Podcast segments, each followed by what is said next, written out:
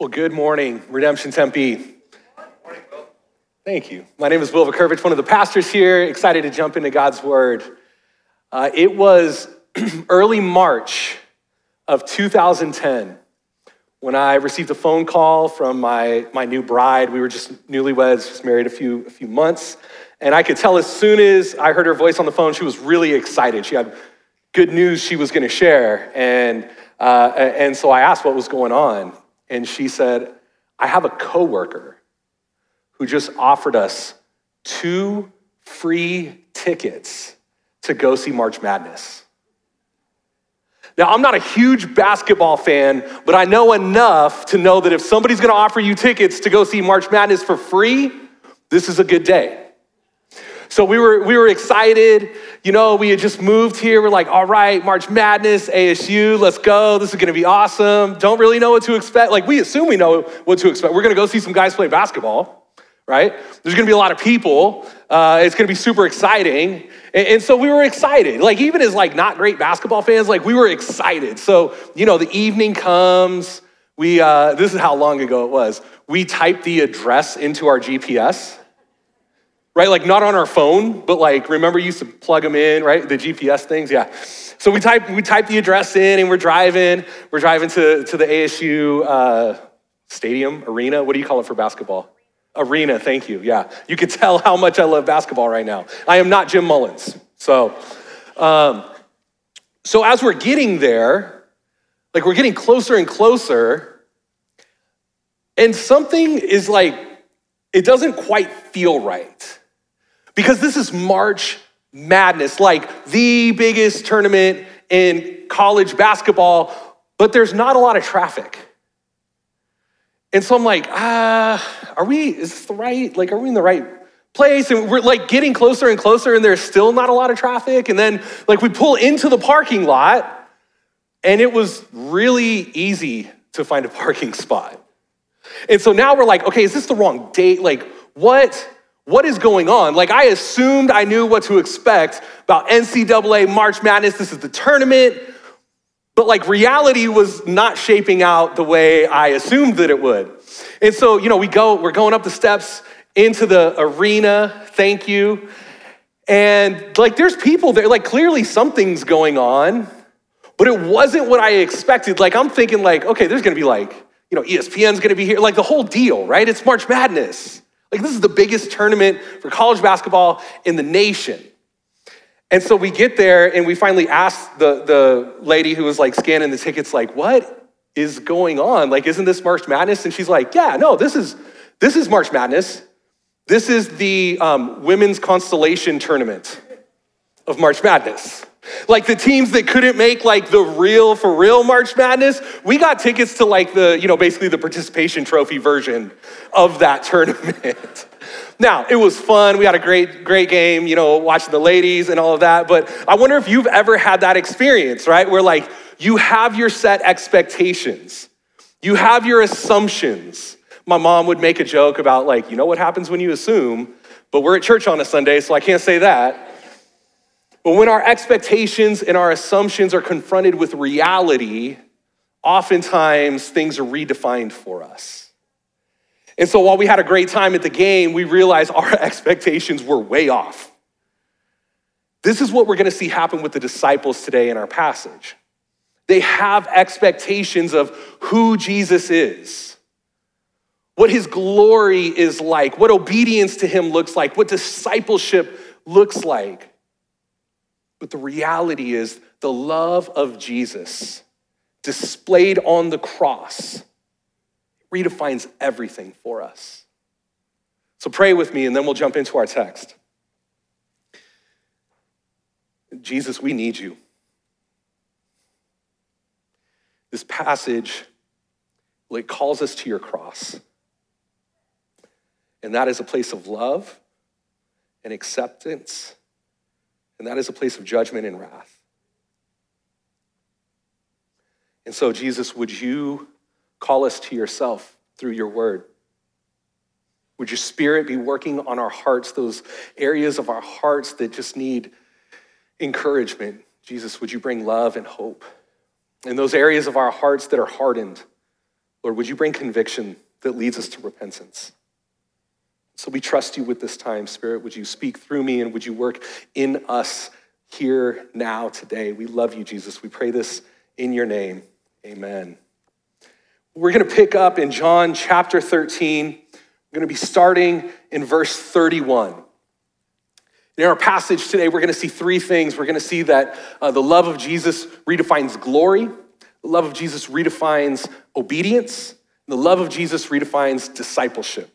So let's pick up in verse 31. It says this When he had gone out, Jesus says, Now is the Son of Man glorified, and God is glorified in him. If God is glorified in him, God will also glorify him in himself and glorify him at once.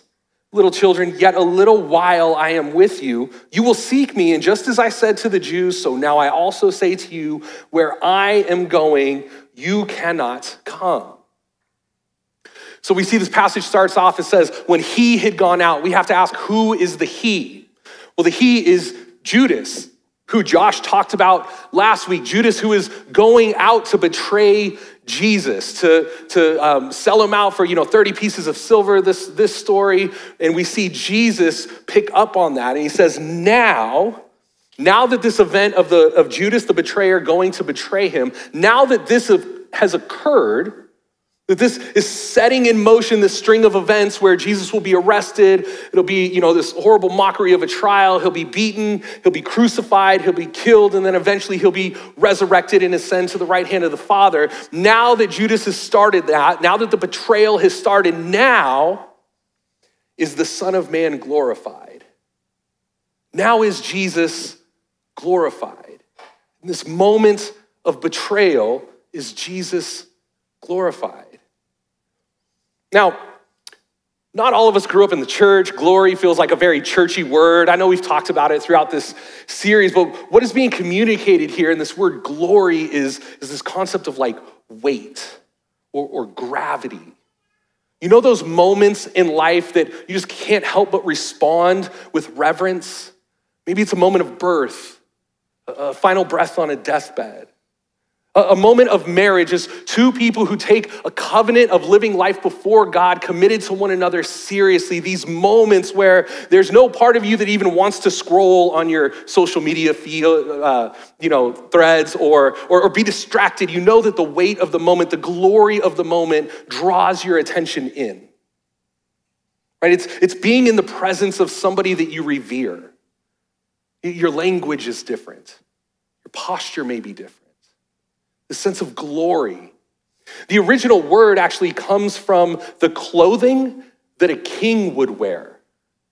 Right? Think back to like ancient times, you know, most folks are wearing robes and we know things like, you know, dyes and colored fabrics were really, really, really expensive. So most folks just kind of wore like kind of plain beigeish colors, right? For those of you who watch The Chosen, you know, you know what this looks like. And then we have an image of a king with his, with his robes, with his crowns, with different colored garments, this splendor or this glory. It's how a king would dress. You know just on sight that there's a weight, a magnitude, a gravity to, to this person. And that would have been in the disciples' minds, this concept of glory. So if Jesus is saying now he's glorified, what does that mean? What does it mean that in this moment, is Jesus glorified. Throughout the Gospels, we've seen Jesus telling his followers, Now is not my time. My hour has not yet come. But here we see a shift in the narrative. Now he says, Now is the time. In the midst of this moment of betrayal, as he's being led eventually to the cross, now is Jesus glorified. There's something in this. Knowing what's coming, knowing what's ahead for Jesus, that he will be facing the cross on our behalf. There's something beautiful about this kind of glory. It's not this glory that uses authority to demand respect. It's this sacrificial, self giving, generous glory that costs him deeply. And we love these stories. There's something about us that is just drawn to this story of sacrifice, Whether it's, you know, William Wallace at the end of Braveheart, laying down his life for his country. Whether it's, you know, one of my favorites, uh, Arnold Schwarzenegger in the end of Terminator 2, dipping down into the molten lava to destroy this horrible future that would, just, that would hurt mankind and giving himself up. Right, we used to watch with the boys uh, the, the old Jungle Book movie, right? Baloo stepping in between Mowgli and Shere Khan and protecting this little man cub, laying down his life for his friend. There's something compelling about these stories that draw us in, this weight of the sacrificial glory. As much as I love the pop culture references, I, have to tell you guys that there's, there's a story that moves me more than Terminator 2. And it's actually the story of my favorite Christmas present I've ever received. And I, I brought it here with me today. Uh, it's normally, uh, I carry it with me in my little wallet clip. And it's this. If you're in the front, you can see it. If you're in the back, you may have a hard time. It's a $10 bill. This was the greatest Christmas present I've received. Uh, this Christmas, as we were opening gifts, my oldest son came across the room to me and he handed me an envelope with a, you know, pretty typical kind of cliched Hallmark Christmas card. And, you know, he wrote, Love you, Dad, love Will. And, and I, you know, being this, you know, kind, generous father that I am, who always assumes the best, the first things out of my mouth were, Where did you get $10? I mean, he's, he's 10. He doesn't have a job. This is a legitimate question, right? Where did you get $10? And so he told me, he said, Well, I was at grandma and grandpa's house. Now, to understand grandma and grandpa's house, if you could imagine with me like, like Disneyland and like Willy Wonka's chocolate factory and like Lord of the Flies all smushed into one, this is grandma and grandpa's house, okay? Like my boys, when they go to grandma, grandma and grandpa, if you're watching live stream, we love you. Thank you for taking the boys, like set the record straight. But when, when our boys go to grandma and grandpa's house, it's like party time, right? Like at our house, bedtime is eight o'clock. We're doing the bedtime routine. You know, they're snoring by 8:30. Grandma and grandpa's house, it's like the bedtime routine might start at 9:30. Grandma's gonna read like 700 books and hang out and let them play on tablets and this whole deal, right? Like at our house, breakfast might be waffles. At grandma and grandpa's house, breakfast would be like waffles, with syrup and whipped cream and sprinkles and M&Ms and gummy worms and like chocolate syrup, right? So he said, we were at grandma and grandpa's house. And I asked grandma if there was chores that I could do to get money to give you a Christmas present. When you know who it is that's giving you the gift and what it costs them to give you this gift, it redefined things for you. It, it, it reframes how we understand the gift.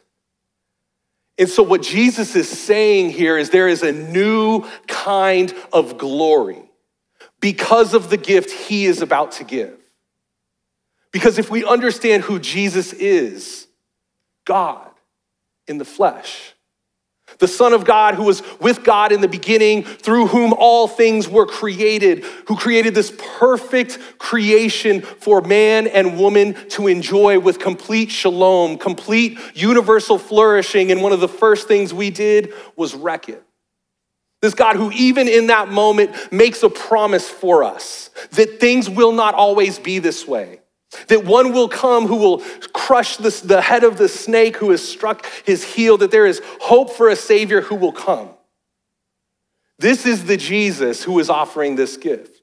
This word made flesh, all powerful creator who humbled himself to the point of being born as a baby, relying upon Mary and Joseph to keep him alive.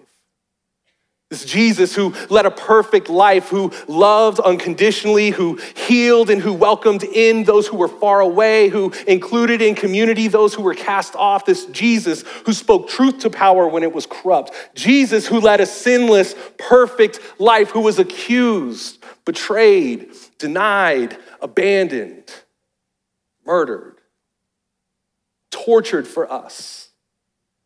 This is the Jesus who stands offering this gift. This God the Father who loves us so much that he sent his son for us. This is the cost of the gift. When we understand what is going on with this newly imagined kind of glory, we begin to feel the weight and magnitude of it. It's not just a king who has power or authority, who demands obedience. It's a king who willingly lays his life down for you and for me. These stories, we love these stories because it does something to our affections. It stirs something up in our hearts. We, we can't help but respond, right? I told the story of my son, and you guys are like, "Aw, that's the natural response. It's moving to hear of sacrifice for someone else. That compels us. And this is what we see in the gospel. Jesus is saying, now the, the Son is glorified. Now the Father is glorified in him. Because this sacrifice moves our hearts from just begrudging obedience to worship, to praise, to adoration. Not we have to, but we get to. This is the response because of the great sacrifice that was given on our account. Now we get to go demonstrate this to others.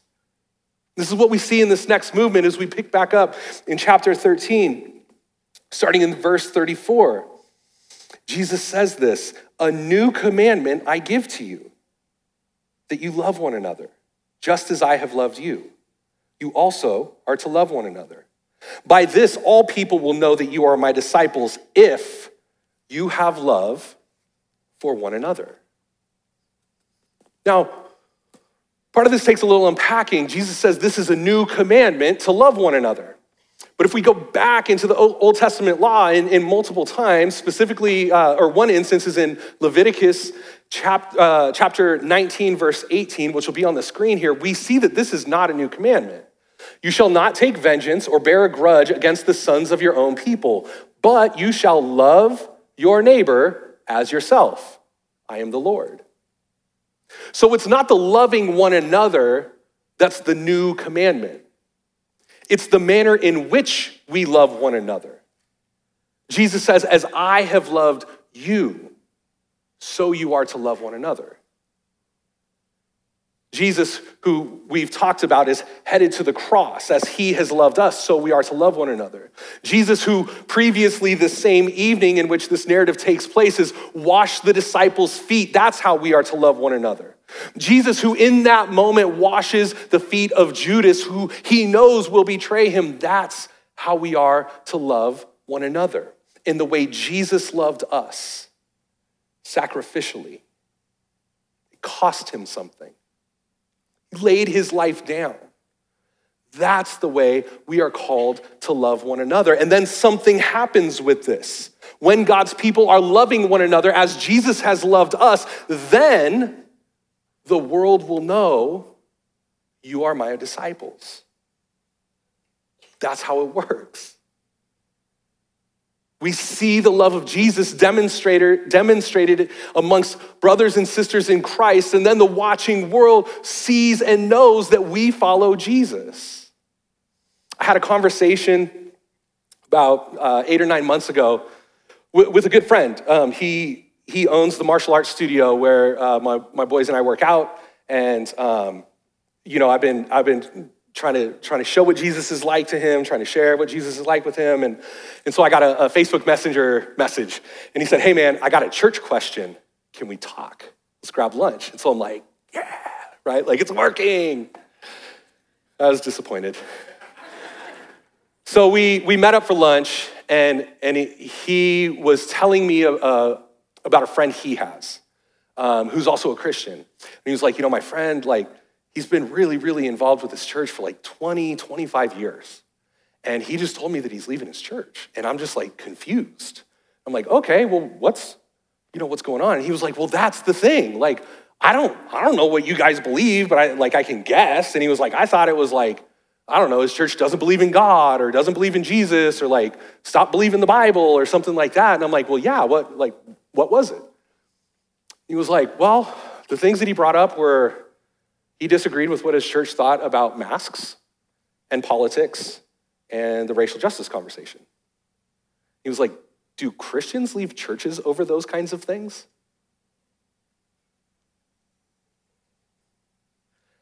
And so I had to do this awkward, like, well, sometimes, unfortunately.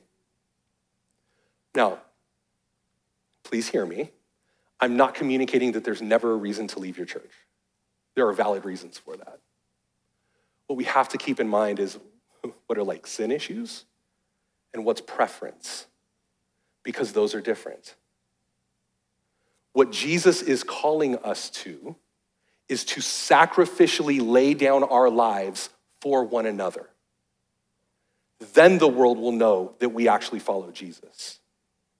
The implication here is that if you are not sacrificially laying your life down for one another, you are breaking this new commandment. Another word for breaking a commandment is sin. So, what this means is that you can go through life and not say the bad words and not tell lies and not cheat on your spouse and not get drunk and not do drugs and not check all of the little boxes. But if you do not demonstrate sacrificial love for one another, Jesus says you are breaking a commandment. This is a commandment whose purpose in this passage is to demonstrate to people who do not yet know Jesus that we follow him. There is a missional intention behind this commandment. When we get this commandment right, we see people who don't yet know Jesus invited into God's family. We see the church grow. We see the name of Christ be glorified and magnified in our communities, in our workplaces, in our neighborhoods. We see things beginning to go as the way God intended them to be. But when we don't, we see division. We see hostility with one another. We see bickering and fighting and all of these things that sling mud on the name of Jesus. He takes this seriously. So we have to as well as a church. Jesus invites us into this relationship with God's people to show what his love is like his sacrificial love, his costly love. It costs us something to live this way.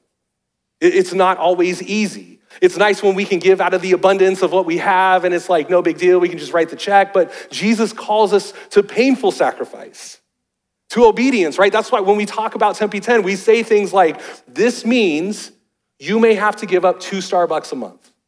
If you're like me, that caffeine matters. You may have to give up eating lunch out once a month. Now, this is not a huge sacrifice, but it costs us something to give. We do this not because we're obligated to or because you think your church has a cool program. We do this to demonstrate the ways in which Jesus sacrificed for us. We will now sacrifice for other people, namely the city of Tempe. There's a purpose and intentionality behind this, and it's trying prayerfully to be faithful to this commandment. As you love one another as I have loved you, then the world will know that you are my disciples because you love one another. What comes to mind in this moment? Not hypothetically speaking. For you, what images are being stirred up? Who is the person that God is calling you to love sacrificially? What is that act that He is calling you to do? Jesus died so that we can be forgiven. Is there someone that even now, right now, the Spirit is bringing to mind that you need to forgive? Is there someone that has wronged you and has deserved your vengeance and wrath? That Jesus is calling you to walk in his footsteps and forgive even though they don't deserve it. You're right, they don't deserve it. Neither did you. Neither do I. But Jesus laid his life down anyways. That is a beautiful image. That is what we're called to. That is what compels people who don't yet know Jesus to begin to follow him. Let's continue on. So, first we saw that love redefines glory. Then we see love redefines obedience. This is a commandment, it's not a suggestion. This love redefines obedience. And now we'll see love redefines discipleship. Discipleship, just the fancy church word of what it means to follow Jesus, to be obedient to him, to walk in his ways. Love redefines discipleship. We'll pick up in chapter 13, verse 36. This is what we read. Simon Peter said to him, Lord, where are you going? Can we pause here real quick? I just love I love this moment because Peter has already said like Jesus, you're the Messiah, you're the promised one, the Son of God, like we're gonna follow you, like it's all about you, Jesus. So we know how Peter views Jesus. Jesus says, I'm giving you a new commandment. That sounds pretty big, right? Like if you're following Jesus and he's like, I'm giving you a new commandment, you should probably pay attention to that. Peter's very first response is, Where are you going? Is that not strange to anyone else? Like, can you uh, unpack this commandment? Like, what does this mean? No, none of that. Just where are you going, Jesus? Because Jesus had said, I'm going somewhere you cannot follow. Simon Peter said to him, Lord, where are you going? Jesus answered him, Where I am going, you cannot follow me now, but you will follow afterward. Peter said to him, Lord, why can I not follow you now? I will lay down my life for you. Jesus answered, Will you lay down your life for me?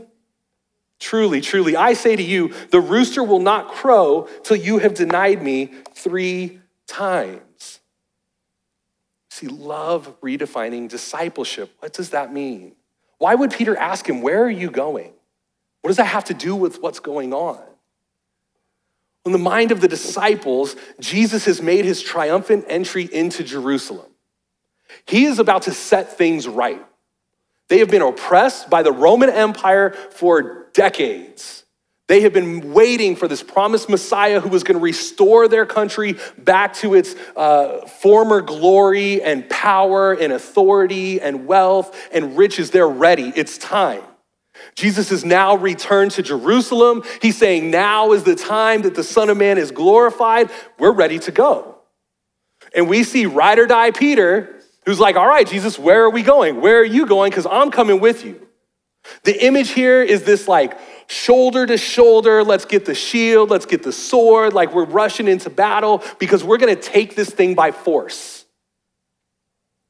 And Jesus says, You don't get it. You can't follow me. Says, No, no, no, Jesus, I will follow you. As a matter of fact, Jesus, I will even lay down my life for you. And I think we see a glimpse of this in some of the other gospels, right? Like when the soldiers come. If you've been around church, you may know this story. Like the soldiers come to arrest Jesus, and there's Peter, and he like gets his sword and like tries to chop off someone's head, but he's so horrible with the sword, he just like gets their ear. To which Jesus responds by picking up the ear and healing the one who would come arrest him.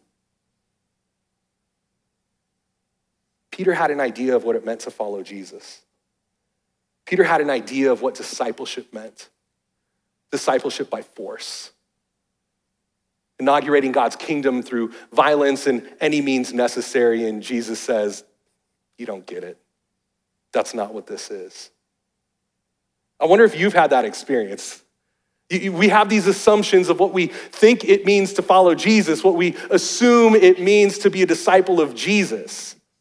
I remember it was the summer uh, when I came to faith, and I just finished my, my eighth grade year, going into my freshman year of high school, and we did the summer camp thing, right? Some of you guys can relate to this, you know, summer camp experience. And so I was an incoming fresh, freshman, kind of goofy, didn't really feel like I fit in anywhere. And, you know, one of the early nights in the camp, they did the, the altar call, right? Like come up to the front if you want to if you want to accept Jesus. And so I'm like, okay, let's let's do this. I was really excited. And, and so say the prayer, you know, do the thing, and then here I am, like this brand new Christian, trying to figure out what it means to follow Jesus. And from that summer camp experience, I was like, hey, following Jesus is incredible. Because this is what happened. First, all of these cool, like, varsity football players are like high fiving me and like, you just accepted Jesus. And I'm like, yeah, I think that means I'm cool now. And then, like, after the, the cool guys were all like high fiving me and all that, then we're like, you know, the really cute girls that were like tears in their eyes, like, oh my goodness, come here. Like, you love Jesus. And I was like, I love Jesus. this is awesome. And then I spent the rest of the week like playing games and singing songs about Jesus and learning about Jesus and having all these cool like young adult volunteers are like pouring into me as this goofy like 13, 14 year old kid. And I'm like, oh, this is incredible. Like, I'm gonna follow Jesus every day. And then I got home And I had to do things like mow the lawn and make my bed and go to school and do homework and live everyday life. And the cute girls didn't hug me anymore. and the cool football guys weren't giving me high fives. And then I started to try to figure out, like, well, what does it actually mean to follow Jesus outside of a really fun summer camp? Which is what we're all trying to do. And we bring, we bring our assumptions to it. We think we're going to March Madness when Jesus may have something else in mind. That's what Jesus is explaining here. Following Jesus means you're actually following Jesus, not what you want Jesus to do. Not who you want Jesus to be, but who Jesus has proven himself as. And so, as much as we want, may want to transform the culture and we're going to go out there and take it by force, that is not what Jesus did. He laid down his life sacrificially, full of love and humility and gentleness, and he invites us to do the same. And while we may want to go out there and just affirm culture and show that we're relevant and we're cool and we're hip, Jesus didn't do that either. Jesus spoke truth to power. Jesus called out sin. Jesus took sin so seriously, he died because of it. We're called to do the same. We may want to work these deals, these negotiations out with God. Like, okay, God, look, look, it's the, it's the if then, right? Like, if I read my Bible every single day, then I'm going to have a great marriage, right? Right? Like, right, Jesus? Like, come on, we can work this deal out. Maybe. Okay, Jesus, if I pray really, really, really hard, then that means my kids will always walk with you and they'll, like nothing bad will ever happen to them. The problem is I can't find that verse in scripture. Now, we wouldn't say that we would buy into the prosperity gospel, like this idea of like, if we just try hard enough and have enough faith, God's gonna bless us with like, you know, a private jet and like a yacht and all this like extravagant stuff. But functionally, I wonder for how many of you do you function in that role? Jesus, I have been obedient. Why would you give me this hard situation? I've been faithful to you. Why would I ever suffer for one minute in my life? I've tried. So I show up to church at least three times a month. Jesus, come on. How could any bad thing ever happen to me? The problem is, he didn't promise that. The problem is, as he's redefining, I'm making it rain. as he's redefining what glory is, it's redefined because of the cross. As he's redefining what obedience is, it's redefined because of the cross. And now, as he's redefining what discipleship is, it is redefined because of the cross, an instrument of torture and execution. We are not called to a life of comfort. We are called to a life of sacrifice for the other. I love the way Dietrich Bonhoeffer frames this in his book, Cost of Discipleship. He says this says, Discipleship means adherence to the person of Jesus and therefore submission to the law of Christ, which is the law of the cross. Of the cross. When Christ calls a man, he bids him come and die. When Christ calls a man or a woman, he bids us to come and die. Not because he's really morbid. Not because it's some kind of like depressing religion that wants everyone to be sad and, you know, wear black all the time like a lot of us do. But because the reality is, is that we always find life through death. We find hope through the death of Jesus. We find true life in his sacrifice. We find meaning as Christians in the ways that we can lay down our lives for one another so that others who don't yet know who Jesus is would come to know him. This is the upside down kingdom that Jesus reveals to us. The greatest among you must be the servant. Don't think that I came to be served, but actually to serve. This is the life that Jesus is inviting you into, church. This is the life that Jesus is inviting you to display for the sake of the watching world. This is the life he is commanding with this new commandment.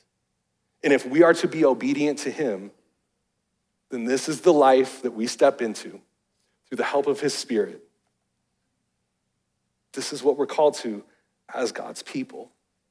not a culture war, but a humble submission, a generous sacrifice, walking in the footsteps of Jesus. So now we get an opportunity to respond to this cross. And we do that in a few ways. Brandon and the band will come up and we'll get to respond to Jesus and his sacrifice by singing because we serve a God who is worthy of our praise. We'll respond through taking communion, and there's, there's elements up here, there's elements in the, in the side rooms. At your own time, when you're ready, we invite you to come up. We take this meal. One of the reasons, the many reasons we take this meal every week is to remember the cross. More clearly, what Jesus did on the cross, how his love was displayed on the cross. The, the bread, the cracker, which symbolizes his body, which was given for you. We hear that so often, but it's true. For you individually, and for me and for us and for all of God's people throughout time and across the globe, his body, which was given for us, his blood represented in the juice or the wine, which was shed on our behalf. We do this to remember the cross because this is the root of our identity as those who would say they follow Jesus. And this, that may not be how you identify yourself. We know, we are so thankful, uh, or at least we strive to be a church where there are people here who don't know Jesus. Thank you for that. And I feel compelled to back up in the sermon a bit and, and, and just acknowledge that there are times when God's people do not act like God's people. One of the beautiful aspects of our religion is that we ask for forgiveness. We acknowledge that we are not perfect. And we serve a God because of his son's death and resurrection, because of the cross, we receive forgiveness. And so we would ask for forgiveness as well, as God's people who are not perfect for any ways that you may have encountered Christians who did not love one another well or did not love you well.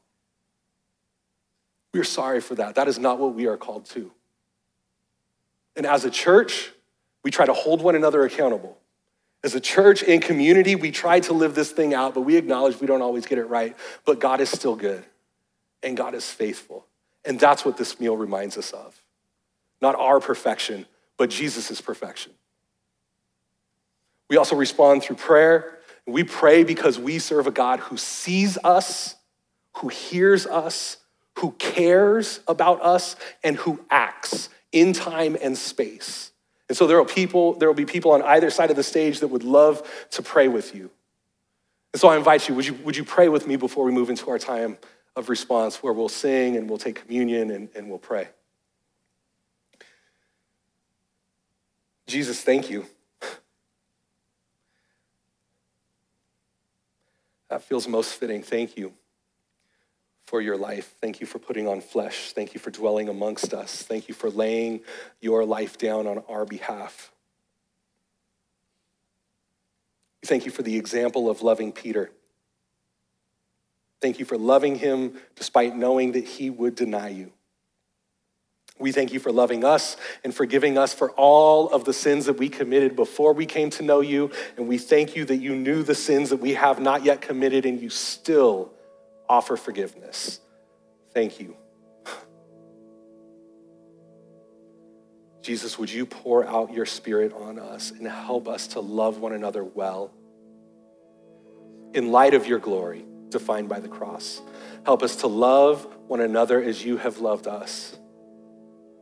Jesus not so that the name of Redemption Tempe could be made great or the name of any of the pastors here or leaders here could be made great, but Jesus so that your name would be made known and worshiped and adored in the city of Tempe, on earth as it is in heaven. In Chandler and Mesa and Gilbert and Phoenix and all the places where you have sent your people to love one another well so that the world will come to know your great love. We need your spirit for that. We cannot do it on our own. And we thank you that through your cross, you make that a possibility. You invite us in. Spirit, speak in this moment. Remind us of who we are in you. Invite us deeper into this relationship with you. Bring to mind the areas of sacrifice you are calling us to. And help us to follow in your footsteps, Jesus. We pray this in your name. Amen.